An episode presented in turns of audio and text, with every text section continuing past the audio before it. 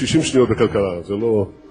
זה גם כל כך פשוט, שאתה יכול לשאול איך אנשים אצלנו מדברים על הדבר הזה, בלי לדעת. We believe in the importance of fundamentals in our economy. In a few minutes, I'll ring the bell so trading can begin. And, uh... השור והדוב, עם גת מגידו, מבית All In, הבית של הפודקאסטים.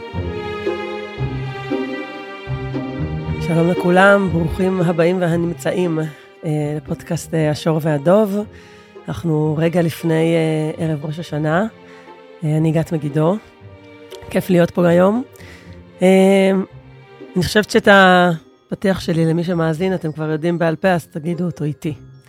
אני כאן כדי שנדבר על פיננסים וכלכלה, על שוק ההון. היום, אגב, נפתח זרקור למשהו שאני כבר אספר לכם, בעיניי קצת, קצת, קצת שונה ומכניס הרבה מאוד עניין. אני היום בעלים ומנכ"לית של בית השקעות פינסה קפיטל. אני המון שנים בשוק ההון, קרוב ל-עשרים. הייתי מנהלת ההשקעות הראשית של פסגות, בית השקעות. והיום אורח מיוחד, אבי שומר. שלום אבי. שלום וברכה, בוקר טוב. אבי הוא מהקימונאים הגדולים במשק הישראלי, אחד משלושת הבעלים של צומת ספרים, אתה גם המנכ"ל של החברה. אמת. אז אם אפשר בוא נפתח בככה, תן לנו כמה קצת פרטים עליך. טוב, אני כבר הרבה שנים מנכ"ל של צומת ספרים, במקור אני יליד ירושלים, שם פתחתי גם את חנות, חנות הספרים הראשונה שלי, כמעט לפני ארבעים שנה. ומאז בגלגולים שונים התחברתי עם שלוש רשתות ספרים, שתי רשתות, אז היו שלוש, היום זה שתי רשתות הספרים הגדולות, כינרת זמורה ומודן קטר, וביחד הקמנו את צומת ספרים, הרחבנו את צומת ספרים, אנחנו מונים היום כמעט מאה חנויות, מחזיקים שבע מאות עובדים, ואנחנו מחזיקים בחלק ניכר, אני חושב, מכימונאות הספרים בארץ, כל הקבוצה, גם בהוצאות לאור, הוצאות לאור באמת מהגדולות בארץ, של ספרים מקוריים וגם ספרים מתורגמים כמובן, בכל השפות שמתורגמים מכל השפות. אז ככה שאנחנו, יש לו מקשה אחת באמת של כל נושא של, של הספרים והספרות, אבל רק אני רוצה לעשות איזה ספוילר קטן, כשמדברים על ענף הספרים, ומי שמסתכל טיפה אחורה בנוסטלגיה ובהיסטוריה, אז חושבים שזה ענף ענק. כי הספרים תמיד תפסו, הסופרים והספרים תפסו תמיד מקום יותר גדול מהענף עצמו. אז זה רק ככה במספרים קטנים, אני חושב שהסל אאוט של הספרים היום בכל הארץ, ובקטגוריות של הספרים הכלליים אני מתכוון, כי יש גם ספרי קודש ויש גם ספרים אקדמיים, זה משהו כמו רבעון, הסל אאוט השנתי זה רבעון של סופרסל. לא, לא סופרסל, סופרסל זה גדול מדי, אני חושב שאפילו, כן, של, של, אולי של, של ניו פארם. וזהו זה, אבל הרעש שאנחנו, שהוא עושה הוא הרבה יותר גדול, היה פעם חוק הספרים, ואני זוכר שיושב ראש ועדת החינוך של הכנסת, שהיה אז אמירן מצנע, אמר שמעולם הוא לא ראה כל כך הרבה אמוציות, זה היה לפני שרוטמן התמנה ליושב ראש ועדת החוקה, אבל ממש מעולם הוא לא ראה כל כך הרבה אמוציות בכנסת. וכן, הענף הוא מעורר אמוציות, והאמרה הידועה של קינת סופרים תרבה חוכמה, יש בזה משהו, אבל כמובן שהתפתחות הניו-מדיה גורמת אה, לפחיתות של הנושא, לפחיתות של הענף וגם של הסופרים, הם תופסים מקום אה, הרבה, יותר, הרבה יותר נמוך, לא, לא, לא נמוך זו לא המילה טובה, אבל הם פחות פופולריים מה שהיו בעבר. כן, כאילו מבחינת, כדבר שצורכים דרכו, סוג של מדיה או סוג של תוכן בעצם. הייתה מספר קטן, כשהיה מאיר שלו, עליו השלום, היה מוציא ספר, היה מוכר מאתיים אלף עותקים בהליכה. עכשיו, אם אנחנו מדברים על אותה כמות אוכלוסייה שהייתה בזמנו, קוראת עברית וזה, אז אנחנו יודעים כמעט כל בית ישראלי שקורא ספרי חול, היה קונה את הספר שלו. והספר האחרון שלו, לדעתי, מחר שלושים ארבעים אלף עותקים. זאת אומרת, זה המסע באמת של ענף הספרים. בדרך נמחקו לנו גם קטגוריות. ברגע שהאינטרנט השתלט, אז קטגוריות שלמות כמו קטגוריה של ספרי בישול, ספרי... רפואה, ספרי טיולים במסעות, מפות, כל הדברים האלה, הקטגוריות שלמות נמחקו. כשהיה יוצא נאמר, תוכנה חדשה כמו C, C++, אני זוכר את כל הדברים האלה, Windows, כל הדברים האלה, אנשים היו קונים עשרות אלפי ספרים. כן. היום כבר לא קונים את זה, הכל נמצא באינטרנט, מה שנמצא באינטרנט הוא לא מודפס יותר. אותו דבר העיתונים, זאת אומרת, אני לא יודע אם את יודעת, אבל אני יודע שכמוכר עיתונים גם בחנויות שלי, אז בימים הטובים, בסוף שבוע, מכרו, הדפיסו, כמעט שמונה מאות אלף עותקים של ידיעות אחרונות, שזה מספר מדהים, באמת כל בית ישראלי היה בו ידיעות אחרונות. אז היום אני חושב שמדפיסים שישית או שביעית מהכמות הזאת. כן.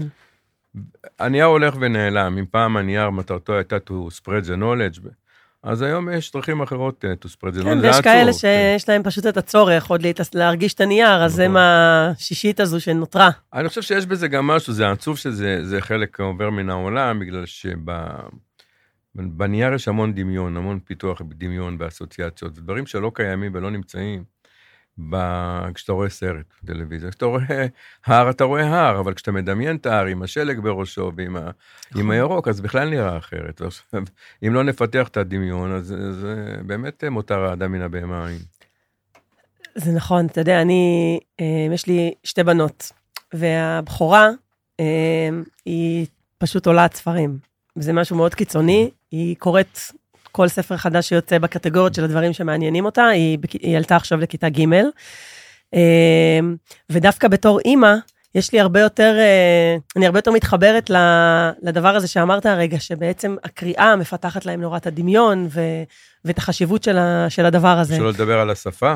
נכון, ואתה בעבר התראיינת, ויש איזה ציטוט שלך שאתה שואל, אז אני מפנה אליך את השאלה הזו, כי זה בעיניי משפט מאוד מאוד חזק, למה קריאה היא לא משימה לאומית?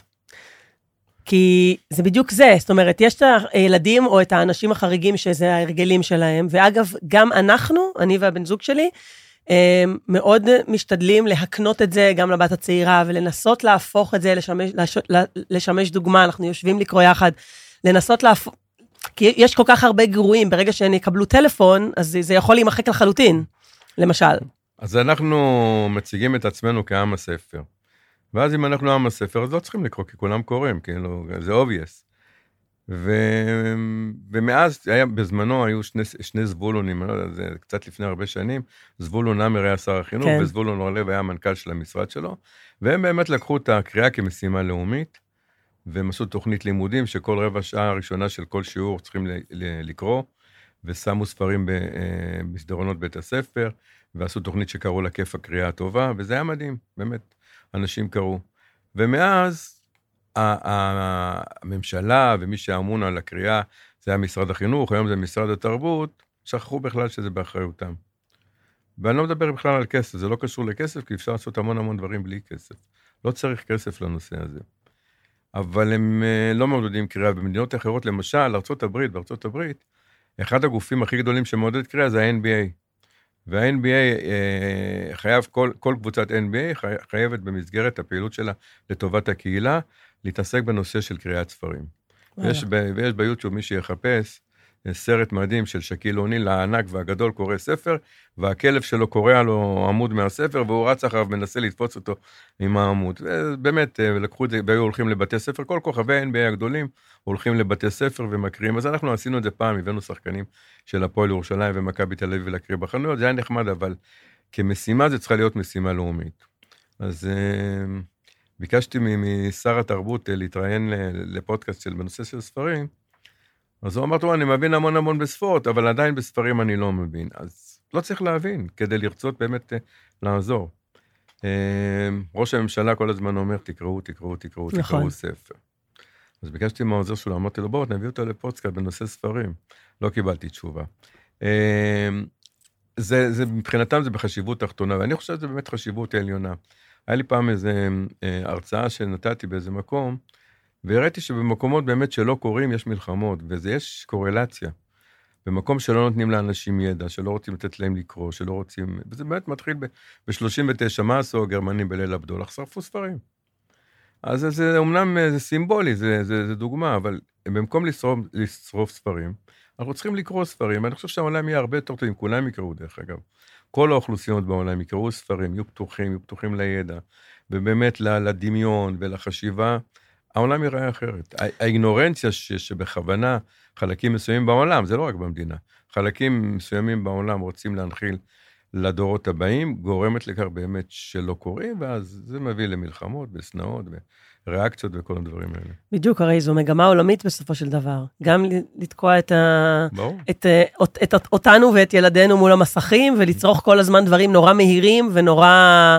אה, מייצ... יש מאחור, מעל זה... ההבליזציה של התרבות.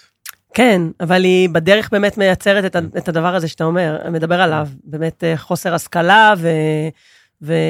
ופוגעת בהמון המון, המון תהליכים שאמורים להבשיל את האנשים להיות משכילים ובעלי יכולת. תראה, אפילו בהצגות, אני לא יודע כמה את הולכת להצגות, אבל אני הולך מפעם לפעם, אז הצגות שפעם היו עמוקות ורציניות, היום הן הולכות שעה, שעה ועשר דקות, בלי תפורה, בלי כלום. לא משכם, והכרטיסים נמכרים ישר, כי זה ועדי עובדים ודברים כאלה, אבל בגדול אתה לא זוכר שיצאתי בשנים האחרונות מהצגה ואמרתי וואו. אגב, יצאתי לאחרונה מסרט, משבע ברכות, ואמרתי, וואו. השתנות של עולם התוכן, של איך צורכים תוכן. כן, הכל מהיר, הכל קל, הכל אינסטנט, הכל פחות מעמיק, לא צריך להשקיע גם. כן. אותו דבר, זה גם בטלוויזיה, הרי מה נותנים את הכל הריאליטי, כי לא צריך להשקיע. יושבים באולפן ומדברים, אז השקעה היא מינימלית, ואז אנשים מרתקים לזה. זאת אומרת, אני לא רוצה לחנך את האנשים, כי זה באמת התנסות. ומי שקורא, אז צריך לקרוא מהרצון שלו לקרוא. אבל יש דבר אחד שאני יודע, וזה כן, צריך לחנך לקריאה, כי אם לא קוראים בגיל צעיר, לא יקראו לעולם. זה, זה, זה, זה ידוע. מי, מי של, אני פוגש המון חברים, ש, המון, ואני לא מתגאה בזה בכלל, ואומרים לי, לא קראתי ספר בחיים. מה, למה זאת אומרת, לא קראתי ספר? לא קראתי ספר בחיים, כי בגיל שלושים אי אפשר להתחיל לקרוא ספרים. לא מתחברים לזה. ומי שקרא בגיל שלוש, וארבע, וחמש, ושבע, כמו הבת שלך, גם אם היא תפסיק לעשר שנים, אז היא תחזור לזה. כן. כי יש לת... זה כמו רכיבה על אופניים. once רכבת, אז זה נשאר לך בגנים. אז זה אותו דבר. אז אני מקווה ש... אני אספר לך על איזה טרנד עכשיו, דיברתי עליו כמה פעמים בזמן האחרון, יש טרנד חדש, והטרנד שמוביל אותו זה הטיק-טוק. Mm-hmm. הטיק-טוק מצד אחד, בתרבות המערבית, נתפס כמשהו פסול, שמוביל לדברים לא טובים, באמת ארצות הברית רוצה להטיל עליו חרם, יש מדינות באירופה שהטילו עליו חרם, ואז כריאקציה חיובית, מנסים לתמוך ב- ב- בתרבות ובתוכן. יש ב... קבוצות, שזה התחיל בארצות הברית, שנקראים בוקטוק. והם הביאו אוכלוסייה ענקית. ענקית, אני מדבר לדעתי, זה מדובר בעשרות מיליונים, או אולי מאות מיליונים, של בנות. Mm-hmm. זה מתחיל לגיל גיל שתים עשרה ומעלה, שקוראות ספרים. עכשיו, הם לא... אמרת שהבת שלך קוראת הרבה, קוראת הרבה ספרים. הם קוראות... הבנות האלה קוראות לדעתי משהו קוראים בין מעל ל-מאתיים ספרים בשנה. וואו. הן גומרות ביום ספר, הן יודעות מה הן קוראות, הן יודעות. הן מכירות את הסופרות, הן מכירות את הספרים, הן מכירות את העטיפות, הן באות להשקות, זה בארץ ובעולם, אנחנו עושים השקות לספרים האלה, באים אלפי בנות. וואו. כן. ספרים אה, ר, ר, לגילן, אבל ספרים אמיתיים. לא כל כך לגילם, אבל לא, לא משנה. לא רק לגילן, לא, אבל כאילו קוראות, ספרים לא עכשיו טרנדים... אה... הן קוראות ספרים, ספרי רומנטיקה, מה שאנחנו קוראים. אוקיי. בזמנו קראו לזה הרומן הרומנטי, היום זה רומן אחר, אבל הם קוראות, אבל אני אומר דבר אחד, זה, קודם כל זה חשוב התוכן שקוראים, אבל מי שלומדת לקרוא בגיל הזה, והיא קוראת עשרות ספרים ומאות ספרים, היא תמשיך לקרוא. כן. ואנחנו רואים שהן זולגות עכשיו מהרומנטיקה, הן זולגות לפנטזיה, ומהפנטזיה למתח, ואני מניח שהם יגדלו, אז יקראו גם עיון, וספרי העצמה ודברים כאלה. אז זה, זה הדבר היחידי שמעודד אותנו במאה ה-עשרים ואחת, בנושא של הקריאה, זה מעודד אותנו, כי הבנו שאפשר להוסיף קהלים חדשים, ולא משנה איפה, אם זה דרך הטיק-טוק או דרך האינסטגרם או דרך הפייסבוק, לא משנה דרך המדיה, כי המדיות היום השתנו.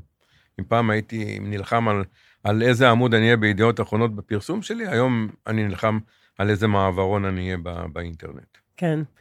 אתה יודע, אנחנו מדברים על ספרים, אבל אתה ברומטר לשוק הקמעונאות בכלל. היום בעצם צומת ספרים, אומנם כשנכנסים רואים את הספרים, אבל בעצם חנות ש... נותנת, יכולה, מספקת הרבה מאוד מוצרי צריכה. איך, איך מר...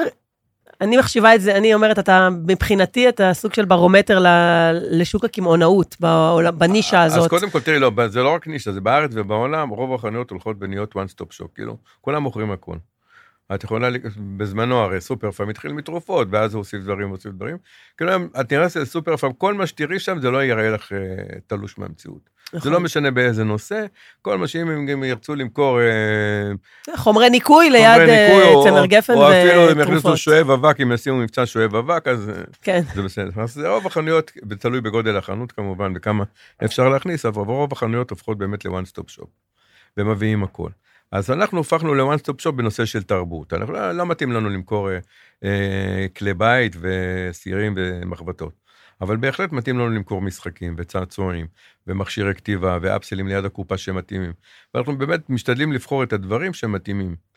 אה, גם אנחנו וגם אחרים כמובן, זה טרנד עולמי. מה שבדיוק דיברתי השבוע עם מישהו, אני מניח שכל מי שעבר בשדות תעופה בעולם ראה תמיד את חנויות הספרים. בארצות הברית יש רשת שהיא עולמית, האדסון קוראים לה, שתמיד היה בה מלא ספרים ומלא שבועונים ועיתונים. ונכנסתי לאחרונה בארצות הברית לחנות כזאת, והספרים היו בפינה קטנה. היה שם הכל, ממתקים, והיה שם אה, אייפונים, ובאמת הכל, וספרים בפינה קטנה. למה? כי גם הם הבינו שזה חלק מה, מהתרבות. דרך אגב, אחד הדברים שנשאר בנושא הזה בארצות הברית, אצלנו הוא לא קיים כמעט, זה נושא של שבועונים, או ירחונים. כן.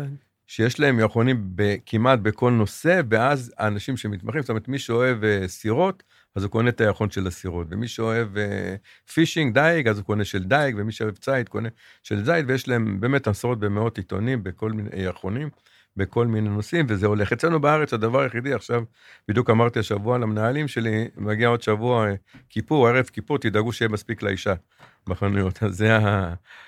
אם אנחנו מדברים על היכונים או זה, זה הדבר היחידי ש... שעוד שורד. ש... בארץ, בארץ, כן, כן בחוץ לארץ. אבל אנחנו צריכים באמת להתאים את עצמנו לשינויים, זאת אומרת, אנחנו ידענו שהשינויים יבואו, זה היה... אני חשבתי שהשינויים יהיו אחרים, זאת אומרת, באיזשהו שלב, הייתי בטוח שהכל יהפוך לדיגיטל, ספרים דיגיטליים.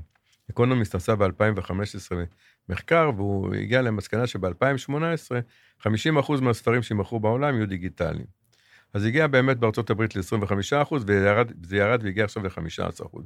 משום מה יש תקרת זכוכית שאי אפשר לנפץ אותה, כמו שאמרת, אנשים אוהבים לקרוא בנייר, ודרך אגב, הבנות האלה שדיברתי עליהן מקודם, הן קוראות רק בנייר. והן מאוד טכנולוגיות והכל, וזה לא מעניין אותם לקרוא אני, בזה. אני, שוב, אני אומרת משהו שהוא נורא אישי שלי, הוא בחוויה האישית שלי, אבל אני לא מסוגלת לקרוא ספר דיגיטלי.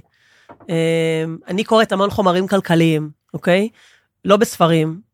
מחקר, אתה יודע, מחקר כזה, מחקר כזה, וזה לפעמים עשרים וחמישה עמודים.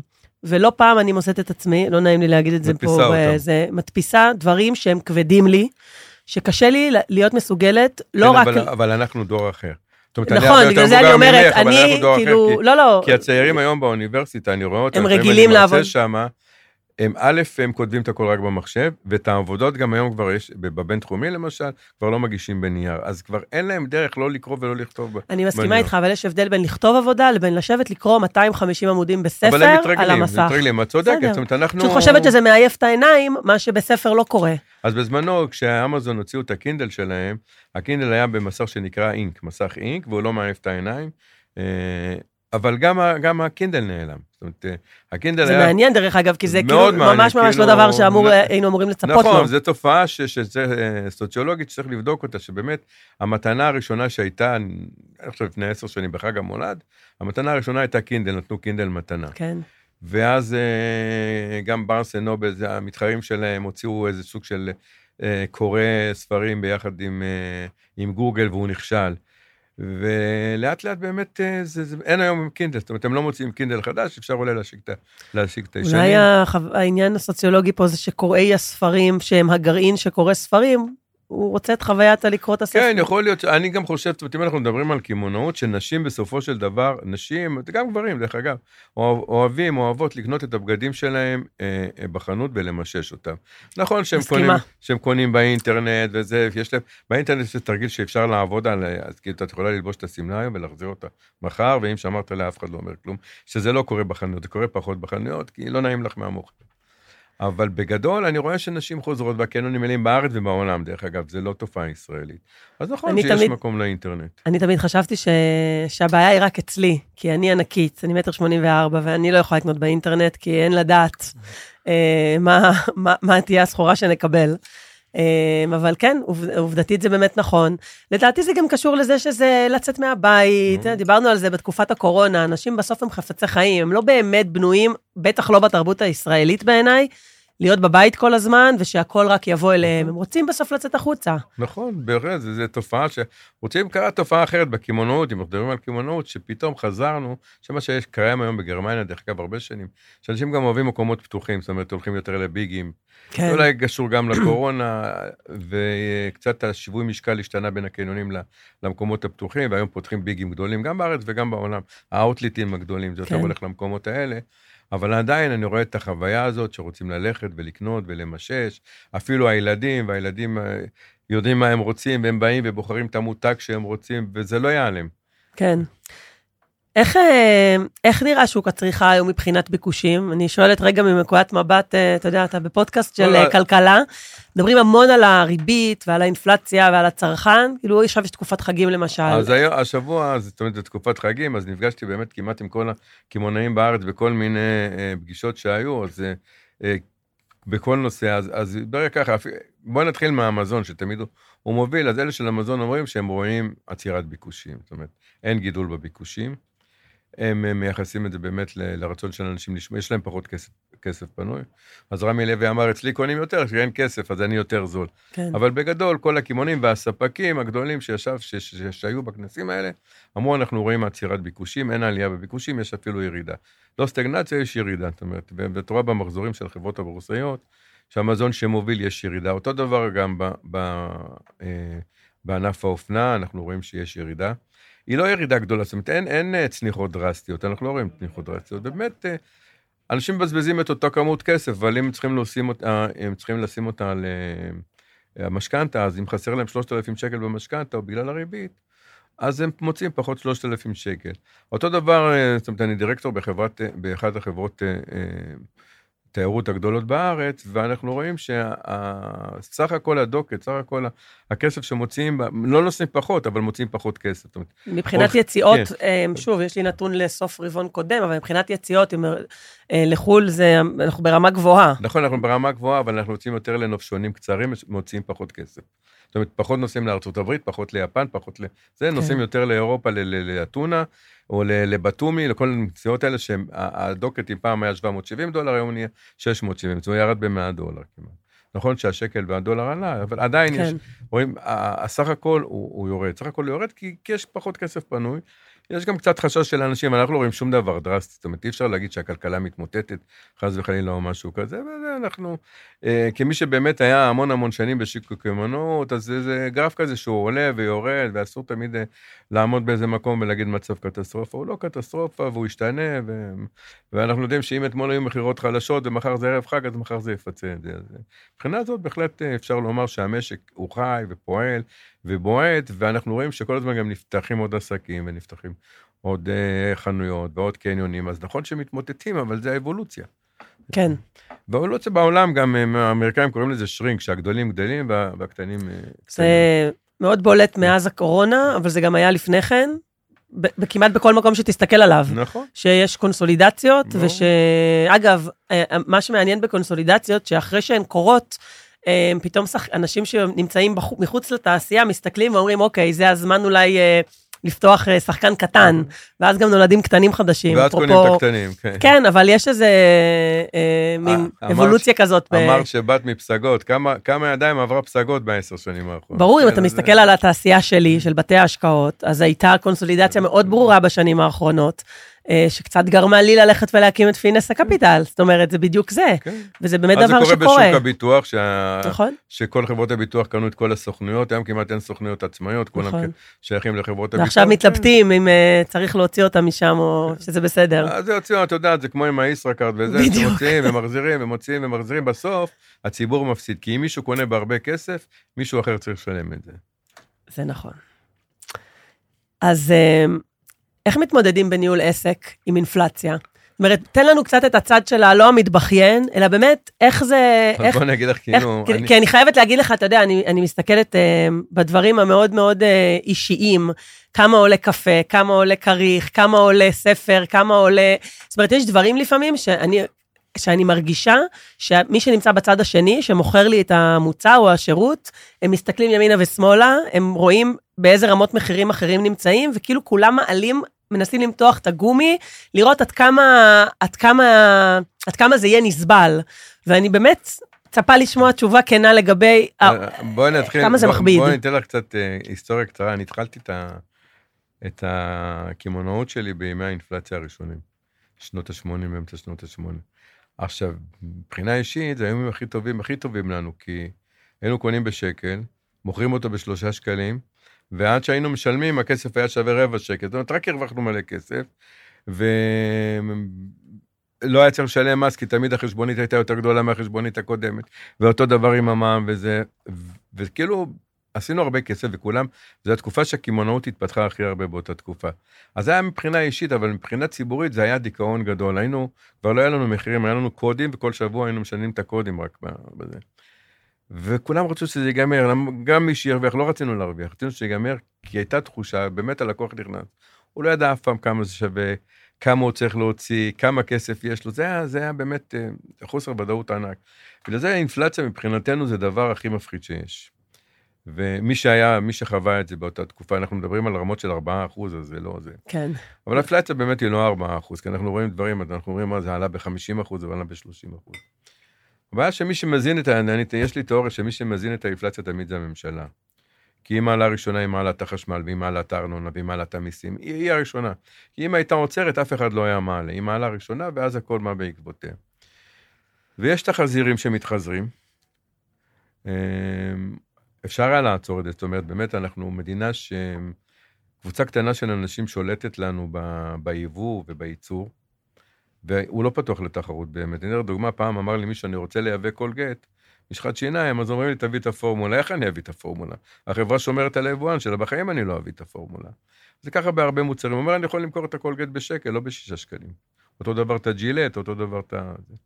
אז שומרים, פעם אמרתי לאחד משרי האוצר, בוא, בשבועיים אני פותר לך את המשק. אז הוא אמר לי, מה, תגיד לי, אתה חושב שאני רוצה להתעסק עם כולם, כל הם יבואו אליי משלחות ועיתונים, ובכותרת יהיה כתוב איזו כתבה לידיעת שר האוצר הזה והזה, כי, כי הם מזינים את כל היחצנים שלהם נגדי.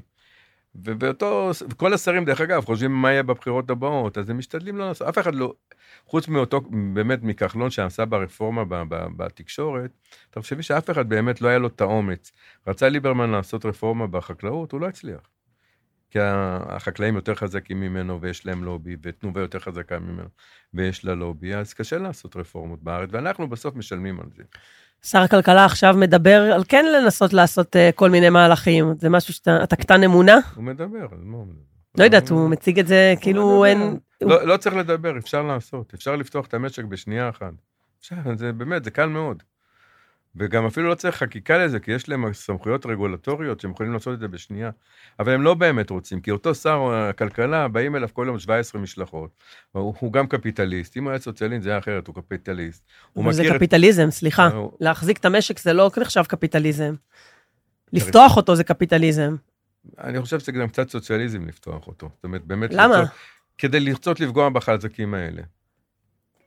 כן, אבל זה לפתוח לתחרות. פתיחה לתחרות היא קפיטליזם. אז לא פותחים לתחרות. אנחנו משק מאוד מאוד מאוד ריכוזי, מאוד קטן, אנחנו קטנים גם בסופו של דבר. תראה, יש גם את העניין של הרי, אתה הכי מאוד כימונאות. אתה נוסע, אתה מבקר בלונדון, אתה נכנס לאיזה מאפייה פקקטה, ובמקרר יש מים בטעם מלפפון, ומים עם ננה ומלפפון, ומים רק עם ננה. שבעה עשר דברים שבישראל לא ידרכו כאן, ויסבירו שאנחנו בצדק, משק קטן, ולא שווה להביא את כל הדברים האלה. שם זה שישים מיליון איש, ואנחנו פה עשרה מיליון. וזה בסדר, אבל בשיחה על הג'ילט ועל הקולגייט, זה לא הסיבה. יש גם סיבות יותר עמוקות, זאת אומרת, בגלל שאנחנו מדינה קטנה, שכר הדירה אצלנו מאוד מאוד גבוה. אז אם אפילו רוצה הראל ויזה לפתוח ג'מבו גדול, שאני מניח שביוון הם פותחים, משלמים חמישה שקלים, חמישה יורו למטר, שזה עשרים שקל. פה מבקשים ממנו מאה שקל למטר, זה פי חמש. כן, ואז איך תחזיק את המחירים? בדיוק, ואז הוא צריך מחסן, ואותו סיפור, ואין מקום למחסנים, והעובדים, אין לנו עובדים בכלל. אתמול בדיוק ישבנו עם הראל ויזל, אמרנו... יש לי שאלה על זה. כן, אז לא, אז בדיוק אמרנו לו אתמול, איך אתה מביא שבע מאות עובדים, אתה צריך באילת, מאיפה אתה מביא שבע מאות? אני לא מצליח להביא עובד אחד.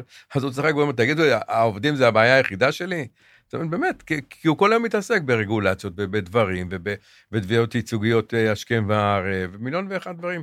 אנחנו שוק הכי רגולטיבי שנמצא בעולם, וזה אני יכול להגיד, ומזה גם נובע יוקר המחיה והמון דברים אחרים. שישחררו את החסמים האלה, הכל יהיה אחרת, אבל לא ישחררו אותו לעולם. כי לפי שאתה מציג את זה, זה לא כזה מסובך, ולכן אם היו רוצים, היו שחררים. זה לא מסובך, אבל לכל אחד יש אינטרס, במילה לחרדים יש אינטרס, הם רוצים כשרות, כי יש להם שבע מאות משגיחי כשרות, לחילונים, כל אחד יש לו רצון אחר, ויש לנו התרגשות רצונות, אנחנו רואים את זה גם ברפורמה הזאת המשפטית, כי כל אחד יש לו רצונות אחרות, וכולם צודקים, אבל אף אחד לא מנסה למצוא את השווה. כן, אתה מחנה משותף. אז רגע, דיברת על עובדים, אז יש הרי מגמה בעולם, כאילו באירופה למשל, זה מאוד מאוד קיצוני, שהשכר עולה כל הזמן ואין עובדים. איך, איך זה בעולם? כל הפוסט קורונה, אנשים כן רוצים לעבוד, לא רוצים לעבוד, שינו להם, זז, זזו להם התנאים וה, וה, והציפיות. אנחנו קודם כל היינו הראשונים לפני אירופה, אצלנו היה לפני, אני לא יודע אם את זוכרת, לפני שהתחילה הקורונה, היה אצלנו אבטלה של שלוש נקודה תשע אחוז, ארבע אחוז. זה אבטלה שלילית, מה שלוקחים. פחות, פחות מ-חמישה עד שישה אחוז זה אבטלה שלילית, כי ה-שלושה אחוז זה כאלה שמשכנעים אותי לתת להם מכתב פיטורים כדי לקיים, כדי לקבל דמי אבטלה. זה משק בתעסוקה מלאה. לא רק תעסוקה מלאה, אובר תעסוקה. אנחנו באובר תעסוקה. אז היינו בנושא הזה, ומה שקרה שהקורונה החריבה, זה פתאום קמו כאלה שאין להם חשק בכלל לעבוד, כי שנה הם היו בבית והיה להם נורא כיף. ואם חסר כסף, הורים לגור אצל ההורים. אנחנו מדינה יחידה בעולם ש... ילדים עם הנכדים גרים אצל ההורים, וזה טוב לכולם, זה נורא נחמד, המשפחתיות הזאת.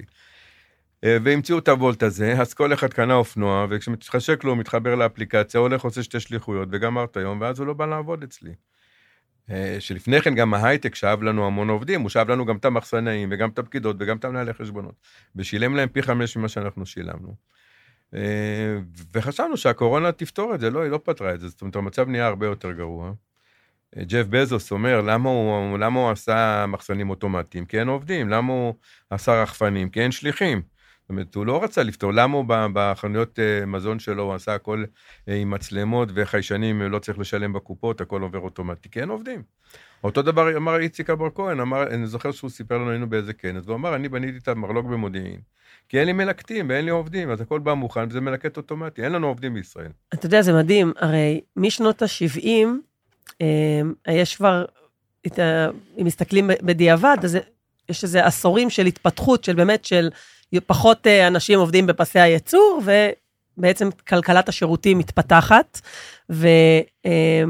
ולכלכלנים שבינינו, הייתה ציפי, היה ברור שהולכים לעוד סייקל כזה, שפסי הייצור, אני אומרת, פסי הייצור זה, זה, המס, זה כל העבודות האלה של מסדרי, המסדרים והמלקטים ו, וכולי, הם ייפלטו כי המערכת תפלוט אותם, לא כי הם יפלטו את עצמם מהמערכת, ואז המערכת תצטרך למצוא פתרונות, אלא האוטומציה הייתה אמורה לפלוט אותם, ובאופן די מדהים. קרה ההפך. קרה ההפך.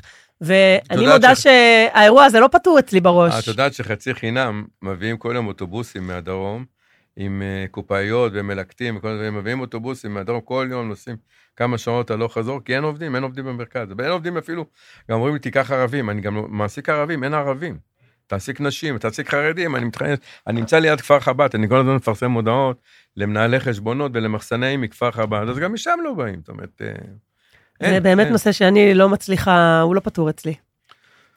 זאת אומרת... אגב, מורידים, המגמה בעולם גם זה להוריד את שעות העבודה, זאת אומרת, אם פעם היה לה שבוע העבודה היה מאה ותשעים שעות, אז עכשיו הוא מתקצר ל-מאה שמונים ושתיים ו-מאה שבעים, ורוצים לעבוד ארבעה ימים במקום חמישה, והיום כל עובד חדש שבא לי, הוא אומר, תשמע, אני רוצה לעבוד יומיים מהבית. כן. אתמול היה אחד שבאמת... בחנות. כן, אתמול רציתי... יפית החנות מרחוק. אתמול רציתי להעסיק מישהו באמת בתפקיד מאוד מאוד חשוב, אז הוא שלח לי ככה. ביום ראשון ושני אני צריך להתחיל בעשר וחצי, ביום שלישי, רביעי וחמישי אני צריך להביא את הילדים מהגן, אז אני אעבוד עד שלוש וחצי.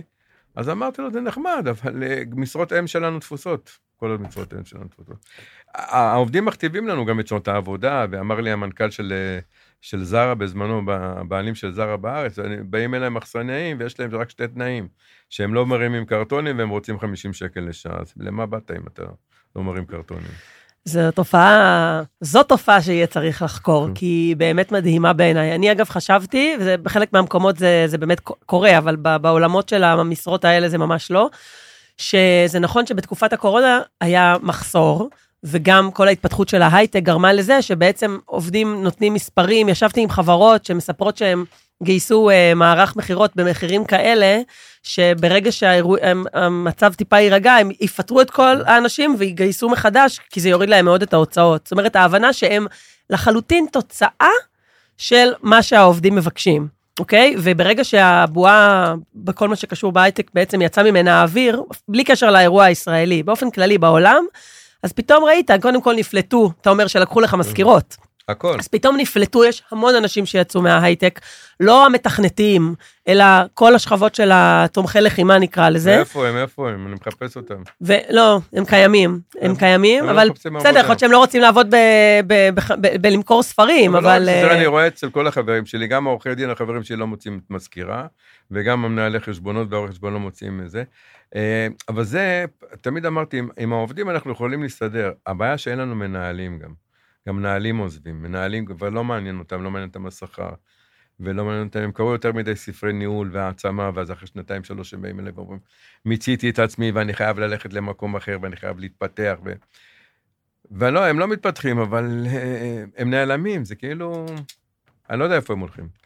אנחנו רואים, זה, זה לא אצלי, כאילו, אני רואה, קודם כל זה תופעה עולמית, אגב, במערב, זה אפילו בסין, בסין אמרו לי, כשהייתי בסין פעם האחרונה, אין לנו עובדים במרכזים, מיליון, מיליארד ארבע מאות איש, הבעיה הכי חמורה שלהם זה מחסור בעובדים, והם נכנסים יותר פנימה לכפרים, ואז העלויות של הייצור עולות הרבה יותר.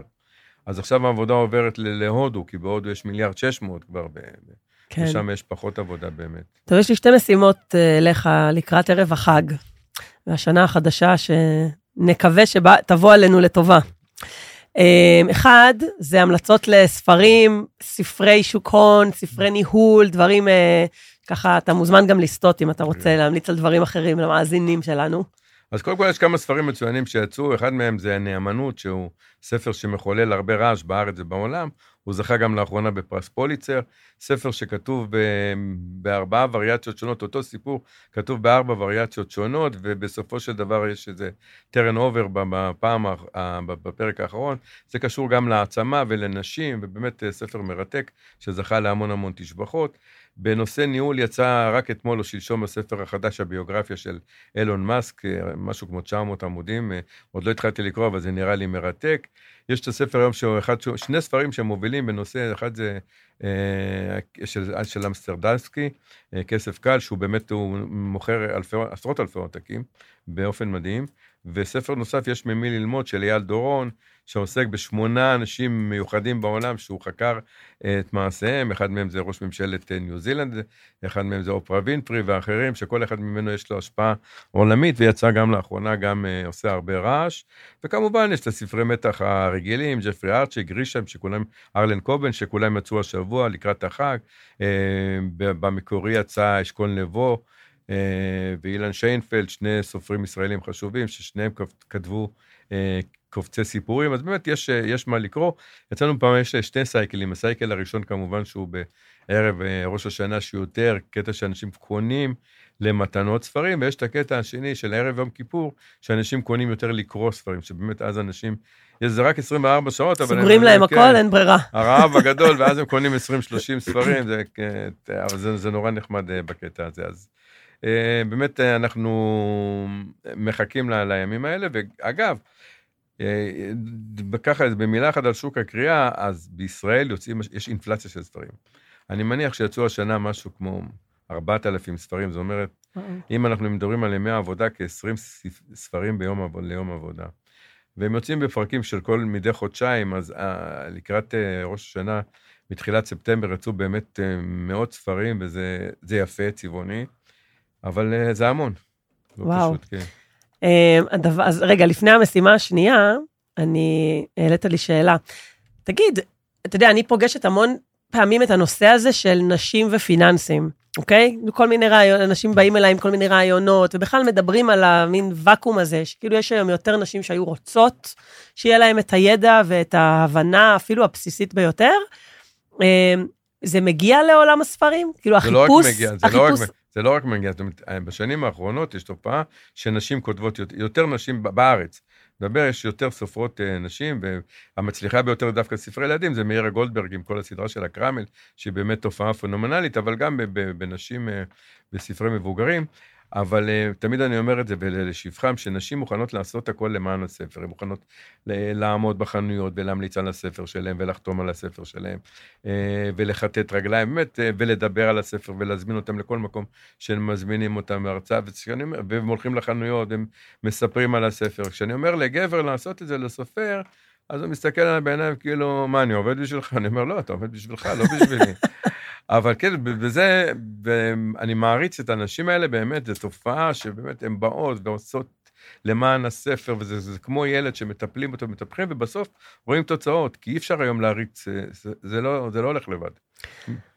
אז זהו, אז אני אנצל פה ספונטנית, זה ככה קפץ לי פתאום לראש, אפרופו המלצות ספרים, אני השתתפתי בספר שכינרת זמורה הוציאו לאור עם אפרת ליאני, עם דוקטור אפרת ליאני, שנקרא נוכחות משפיעות מובילות, שזה ספר על מאה ואחת עשרה נשים שכתבו על סיפורי הקריירה שלהם, וגם אני כתבתי בו, אז הוא אמנם לא חדש, והוא כבר היה רב מחר, אבל מומלץ בחום, והמשימה השנייה שלי אליך לקראת סיום, זה... תברך את עם ישראל, אנחנו, לא יודעת, אני לאחרונה יותר ויותר מקבי ההכרה לכמה הכל פה נהיה נורא נורא אלים, זה נשמע נורא, נורא כאילו אובייס כזה, איך זה קרה, אבל לא יודעת, זה ברכה לשנה רגועה יותר, טובה יותר, אסופה יותר. בכלכלה מלמדים אותנו דבר ראשון, תדברו טוב, יהיה טוב. תדברו רע, רע. תמיד אומרים לנו, אל תגידו אף פעם שיש סטגנציה ולא מוכרים ודיכאון. נכון, לא מרוויחים ככה כסף ואין בזה תוחלת חיובית. כן, באמת, כאילו, אם תדבר טוב, אם תדבר טוב, אז בסוף יהיה טוב. אז אני חושב באמת ש... אם נהיה אופטימיים, קודם כל, אני באמת שמעתי אתמול איזו הרצאה שאמרה כמה מצב קשה של פרופסור סוציולוגיה, אבל אמרה, באף מקום בעולם לא ראינו תופעה כזאת של התגייסות של המונים, שבאמת כולם רוצים, והדבר היחידי ש, שרוב העם הזה באמת רוצה להיות מאוחד, הוא לא רוצה משהו אחר. אז אני מאמין שהשנה הזאת, אחרי שנעבור אותה, נעבור את המשברים, היא תהיה שנה טובה, גם לכלכלה, גם לחברה, גם למדינה. אין מצב, אנחנו לא יכולים להיות אחרת. חייבים להצליח. אמן. אז שתהיה שנה טובה ומתוקה לכל המאזינים שלנו. אבי שומר, תודה רבה על שיחה מרתקת. תודה, שנה טובה בית הספר הבא שלך, אנחנו נוציא בקרוב. כן, אני, זה עוד עלול לקרות, לא שאני ממש רואה איפה יש לזה זמן, אבל זה עוד עלול לקרות. תודה רבה לכל המאזינים שלנו, בברכת חג שמח ושנה טובה ומתוקה. תפרחו ותשגשגו, וככה כולנו נפרח ונשגשג ביחד. אמן. אני הייתי גת מגידו. שנה טובה ותודה על ההאזנה.